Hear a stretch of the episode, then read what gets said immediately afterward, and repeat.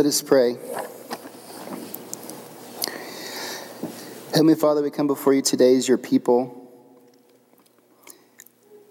and we gather to hear these words, to continue to celebrate the good news of the resurrection, to explore what that means in our lives, and to let it transform us. And we ask that today we would be transformed, and that we would be encouraged to respond to these words and to live a life that you've called us to live.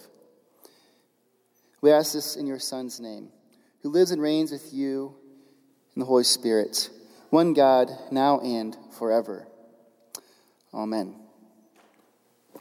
Last week, we left with a sermon, or with a, we left the sermon and we left Sunday with a question. And that question was something that we all needed to answer. Even if it's something that you've been answering since the beginning of the day you were confirmed or even before that. And the question is Are you going to come to the mountain of God? And are you going to live along the way of Jesus? Are we going to respond to the good news that Jesus defeated sin and death? And are we going to follow him into freedom? Those are the questions we needed to ask. Now, this week we get to re- explore those questions again, but from a different perspective. Last week, the celebration was about Jesus' tomb being found empty. The good news that he was risen from the dead, and that the tomb was empty, and that his body was not left in death. But now we get a look at the people who learned from Jesus, who traveled with him, who were with him those years in Galilee and in Judea, around Palestine, who were the first ones, or some of the first ones to see him after he was resurrected from the dead, who spent the most time with him after that happened, and those who saw him leave. We get to consider what these people have to do with our lives, and if what they saw has any bearing on us. Because that's what we have in the New Testament. We have those testimonies in what those early disciples of Jesus saw. So, to answer these questions, to look again at the answer of well, the question of, well, are we going to respond and what do these lives have to do with our life? We get to look at John chapter 20, verses 19 through 31. So, if you want to follow along either in the Pew Bible or in the Bible you brought, or it will be on the screen, John chapter 20, verses 19 through 31. So in the Pew Bible, that starts on page 1546. But we're going to take a look at this together. So this is how it opens up. In John chapter 20, verse 19, this is where he starts. He says, On the evening of the first day of the week, when the disciples were together, with the doors locked for fear of the Jewish leaders, Jesus came and stood among them and said, Peace be with you.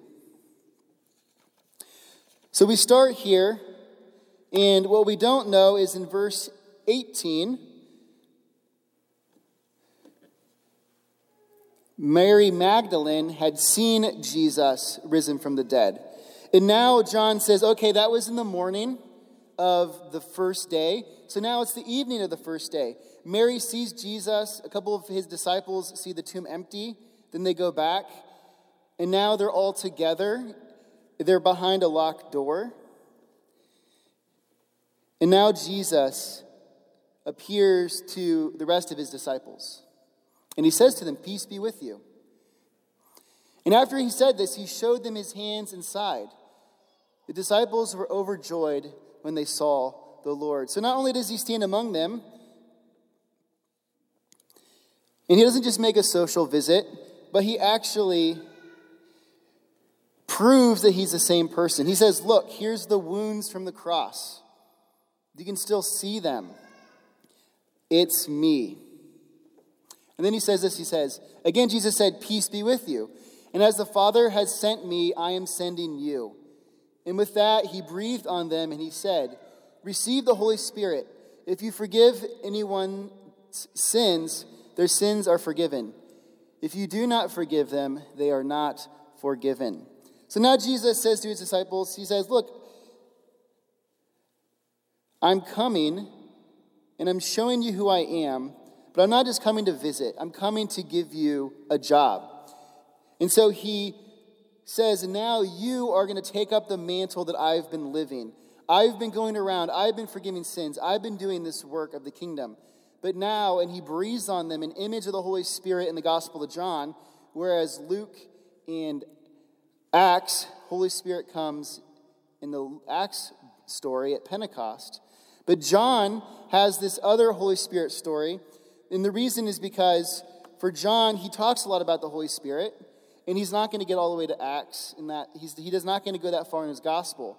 So he has this moment where Jesus is breathing on his disciples, signifying, I am giving you the spirit I talked about, this helper, and now I'm sending you to do the work in the world. So he's giving them the responsibility.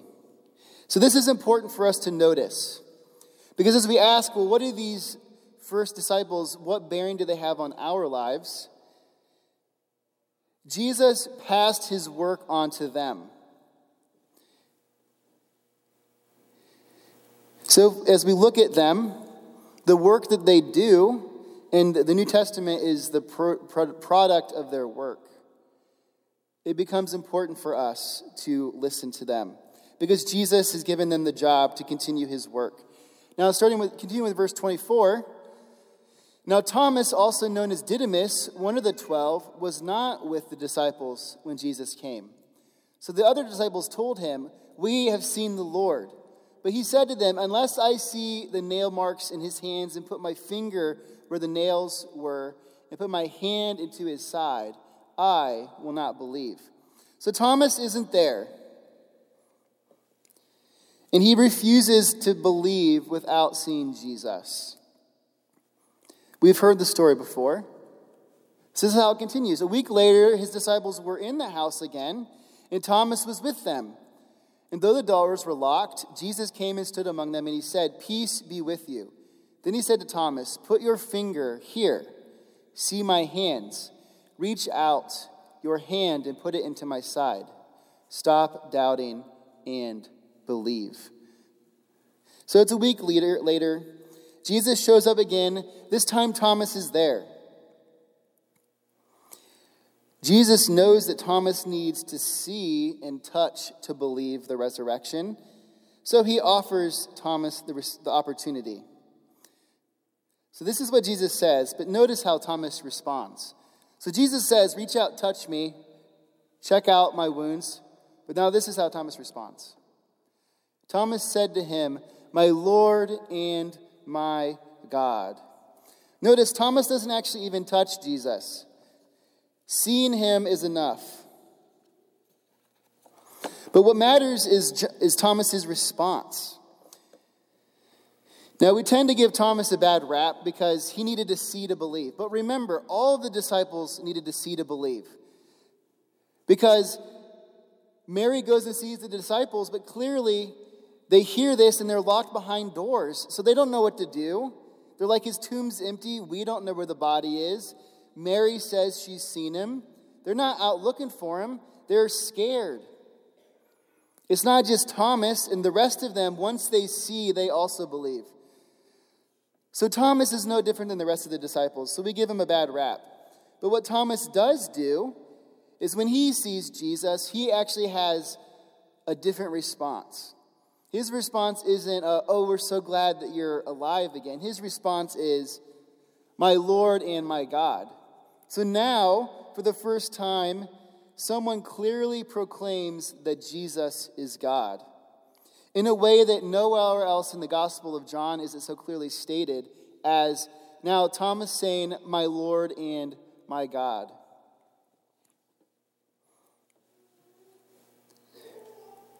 And this is how Jesus responds to Thomas. Then Jesus told him, Because you have seen me, you have believed. But then look what he says. He says, Blessed are those who have not seen and yet have believed. So Jesus recognizes that Thomas and all of the other disciples believe after they see. because all of them had to see to believe.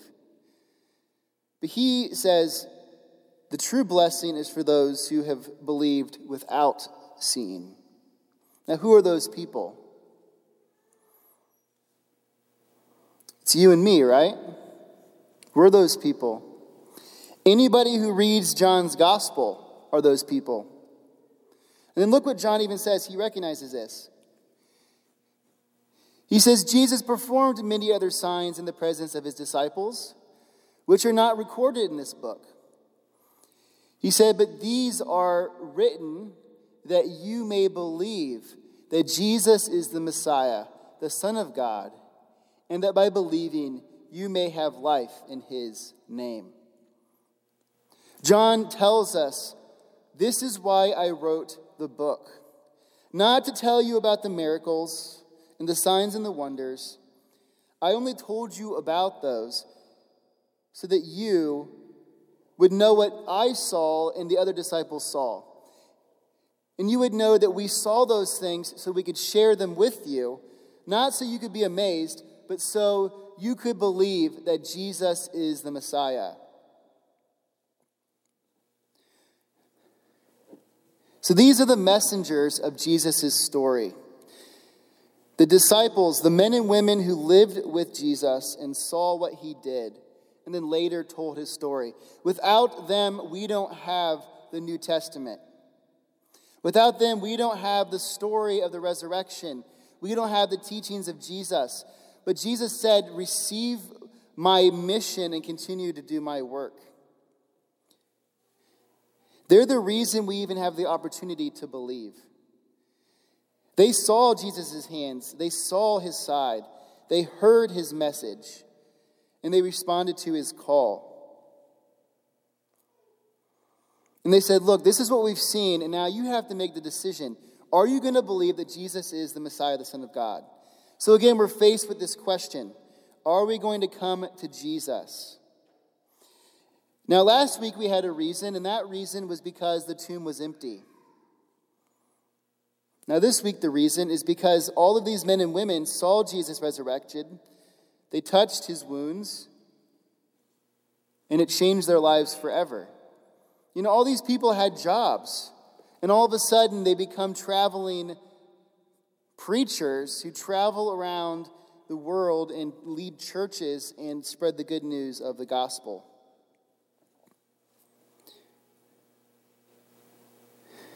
That's what John wants us to consider. He wants us to consider do we actually believe that Jesus is the Messiah, the Son of God? Will we follow him and have life in his name? Now, John gives us a reason to really think about this. In the other read book that he wrote that we read this morning, in 1 John chapter 1, we're pretty sure that these are the same authors. And now, when you read this, it sounds so similar to John's gospel that it has to be someone who is familiar with the same ideas because the same themes and language are used. That which was from the beginning, right? Just the first opening chapter of John, it's the same idea. Which we have heard, which we have seen with our eyes, which we have looked at and our hands have touched. All of these things from the beginning. This we proclaim concerning the word of life. So John says, the word of life. Now remember, word is something that John uses to describe Jesus. Life is something he uses to describe Jesus. He says, We're proclaiming all these sayings which we have heard, and which we have seen, and which we have touched. Now, this is what we proclaim that the life appeared. We have seen it, and we testify to it, and we proclaim to you the eternal life, which was the Father, with the Father, which was with the Father, and which has appeared to us. So John says, Me and my fellow disciples, we have seen Jesus, we have seen the Word of God, we have seen the true life and light of the world, and we proclaim to you his message. What we just heard in John's gospel is John's proclamation. You know, I haven't actually looked it up, but there's a good chance that this was probably written before the Gospel of John. And John says, I've been proclaiming this message, I should probably write it down. But I'm not totally sure. I'd have to look at that. But this is what John says. He says, This is why you should listen to my message. He says, We proclaim to you what we have seen and heard, And look, this is he said. He says, so that you also may have fellowship with us. And our fellowship is with the Father and with his Son, Jesus Christ. This is why we respond to the message. John says, I want you to have fellowship with me and with our Creator. Now, this word, fellowship, the word is actually the Greek word koinonia, and I don't have it on the screen for you. But the word has a rich meaning. It's associated with friendship, it's associated with communion. Now, we think of communion as, you know, what we do, but where does that word come from? It comes from koinonia. And communion is about being close with someone and sharing with them. It comes, it's the word used often to describe marriage and the relationship of marriage. It's about close human relationships. Now, when we hear the word fellowship, what we think about is going down to the fellowship hall to have a potluck or something. The church is taking this idea of fellowship and it's about being with people. Now, that is the idea, but the idea of being with people isn't just to sit around and talk about whatever is on the news or whatever you enjoy talking about. That's not what koinonia is about. Koinonia is about spend the af- spending the afternoon with someone who knows you so well that you don't even have to talk about your life. Now, some of us might know what that feels like, and some of us might not. But that's what Jesus wants all of us to have with Him and with one another to know each other deeply, to have true, deep relationships. And this is what John invites us to a close relationship with Jesus and his followers. It's a close, intimate relationship. And at the center of this relationship is this idea of connection, being connected. So we can think about it this way the way of Jesus is about connection with Jesus and his followers. And that's what John invites us to do, to follow. Remember last week I said the way of Jesus leads to the mountain and to that feast. And what is the mountain and what is the feast? It's being in connection with God and with his people. The way of Jesus is about connection with Jesus and his followers. And this is why John gives his testimony so that we may enter the way of Jesus and find connection with him and with his followers. But why do we find connection? Now we get the answer in this Acts passage.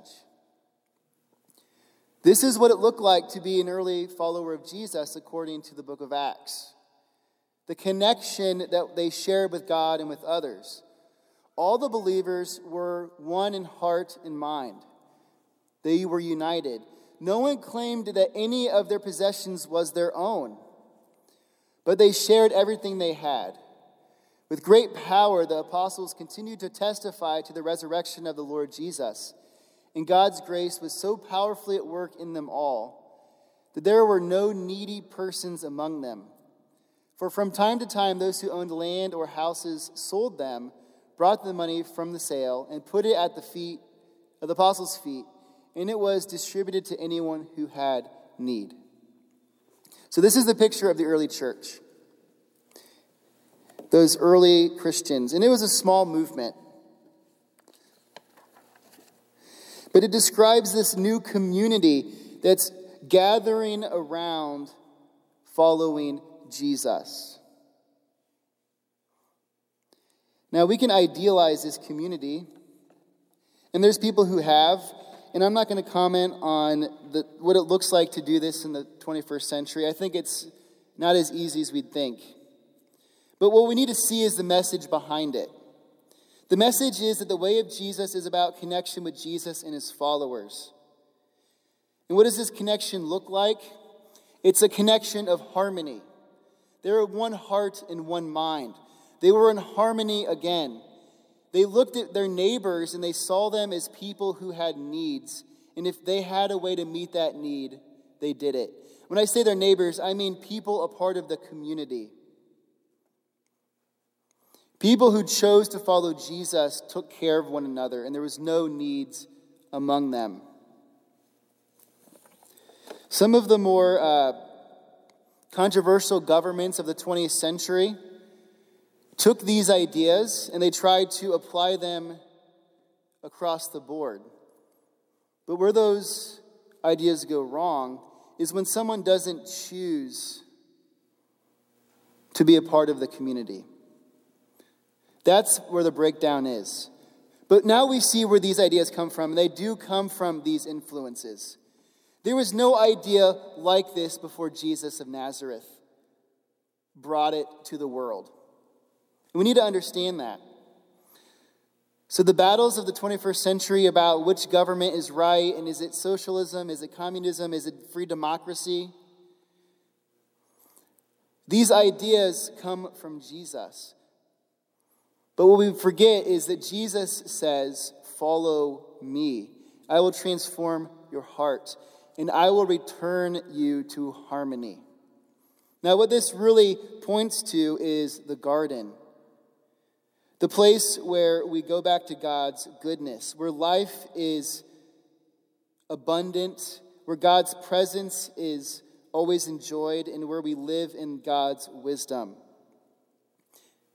That's the image. Returning to that garden where Adam and Eve tended to the garden, but it produced more than they needed.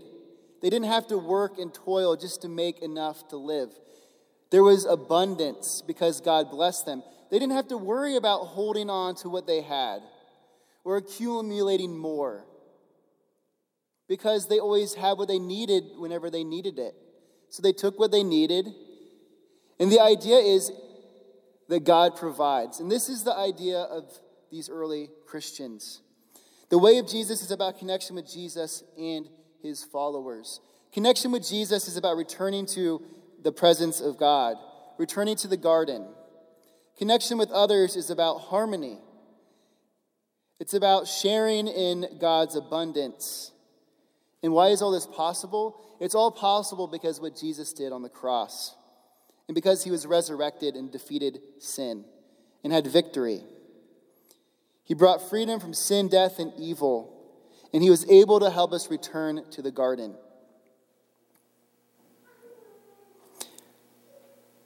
This is what the connection is about. It's about a connection with God that spills over into our, relationships with others. The way of Jesus is about connection with Jesus, and its connection follow or spills out with his followers. So again, we're forced to make this choice. Are we going to follow Jesus? And this time, it's not about the empty tomb, it's about the men and women who followed Jesus and their lives were radically transformed. And then they shared that with others and invited them into a community, the kingdom of God, where God reigned and where God's harmony and wisdom was returned to the world, and where our connection with Jesus and with God was returned. So, this is the choice we must make. And the choice requires us to connect with Jesus and his followers. Because the way of Jesus is about connection with Jesus and his followers. There's no avoiding it. You can't follow Jesus without being connected to him and the people who follow him. It's a package deal. But this connection can change our lives. It brings the presence of God back to us. It shows us God's goodness and his wisdom. And it shows us a life of harmony.